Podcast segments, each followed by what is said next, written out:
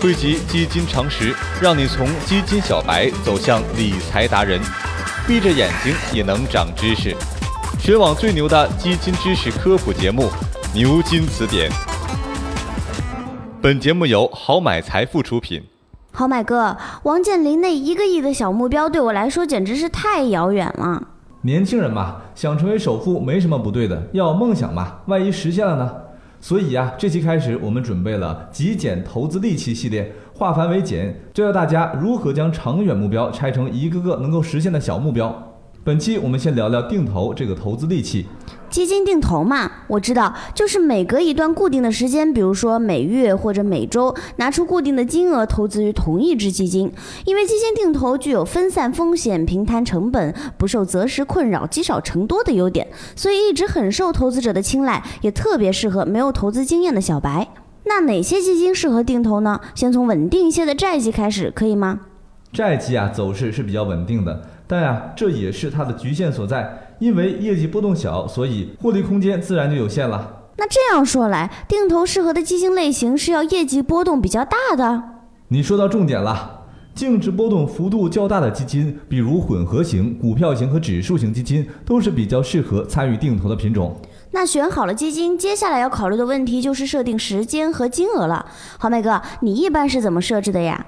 以老司机教给我的多年定投经验来看啊。频率更快的周投与每月一次的月投相比呀，并没有在收益上有更明显的优势。但是如果市场行情波动较大，周投摊低成本的概率会更大一些。按月定投又会错过可能低位买入的时机，所以呀，各有利弊吧。那我每次定投买多少呀？你每次定投买多少？我跟着你好不好？你确定吗？人家老司机呀，一个月赚两万，你一个月呀就六千，你跟得上节奏吗？基金定投啊，可不是人均一个价，每个人呢都应该根据自己的实际情况来设定定投的金额。好买哥给你一个建议啊，任何投资者都要量力而行，根据自己的实际情况做出投资选择。这样吧，我给你几个参考标准。第一，看看你的长期投资目标是什么。有的人为了攒房买基金，有的人呢为了小宝宝的未来教育计划，也有很多人是未雨绸缪，考虑到以后啊他要养老。因为定投账户累计收益高低与长时间的复利密切相关，因为每个人的投资目标和时间周期的差异性，所以你和别人需要投入的金额就不一样了。第二啊，看你需要有多少现金流和备用金。说到备用金啊，真是非常重要的一件事情。比如十月是红色炸弹月，我要准备各种份子钱吧。前一阵子双十一，我要抢购化妆品、包包吧。再接下来的十二月圣诞节，还有一月的新年也要来了，还要储备年货和红包。哎，真是感觉时时处处都需要用钱呢。像你这样啊，更需要靠定投来帮助你这个斩除心魔，坚持定投纪律，时间久了，最终才能收获时间的复利价值。第三呢，就是掂量一下自己的风险承受能力有多大，这个呀是因人而异的，就不用我多说了。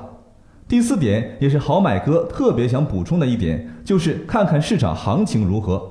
我们回顾一下历史数据吧。假设上证指数是一千点最低点，六千点是最高点的话，那么上证指数平均点位大概在三千五百点左右。我们可以把三千到四千点的区间作为定投的基准点位。大家都知道啊。基金投资和市场行情有关，如果市场点位超过这个区间，我们就少投一些；如果在这个区间以下，我们就把定投金额调高一点，这样就可以在低位多买一些基金份额了。你定投这么多年，一定赚了不少吧？哎，刚开始呀，我也亏了不少，后来啊，才慢慢是摸清门道。定投啊，贵在坚持，难在退出。止盈定投可以帮助你克服贪婪的心理，及时锁定收益。所以赚了钱也舍得离开才行，真的很有道理的样子。哎，那什么时候撤退呢？好买哥呀，给大家一个建议：投资者可以依据投资目标的不同来设置止盈点。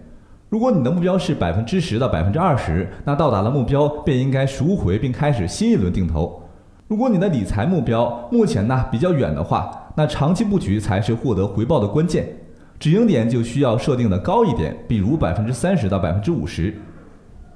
赚钱退出还是比较容易的，不过万一亏了钱怎么办呀？难道你选的定投都是涨的吗？哎，你还记不记得去年那个高点跌下来的时候，那个凶残，跌跌不休。遇到这种情况，要不要停止定投？要么先停下来，跌得再低一点再开始？如果基金跌了，我们还是应该呀先判断一下。第一点呢是基金本身是不是靠谱？第二点是亏损的原因是什么？第三点是是不是不可避免的系统性风险？还是基金经理自己不给力？最后啊再决定要不要停止定投。还有啊，巴菲特那句名言你还记不记得了？在别人恐慌时贪婪，在别人贪婪时恐慌。哎呀，说人话。哎呀，这个就和你遇见商场疯狂打折，你更加想疯狂买买买，其实是一个道理啊。就是说，其实大跌的时候，我们应该克服恐惧心理，理性想一想，逆向操作，可以加大定投。作为一名理性的投资者，如果不巧正好赶在市场处于跌势之中，资产面临缩水，正确的做法就是，正确的做法就是不去理会暂时的账面浮亏，继续定投。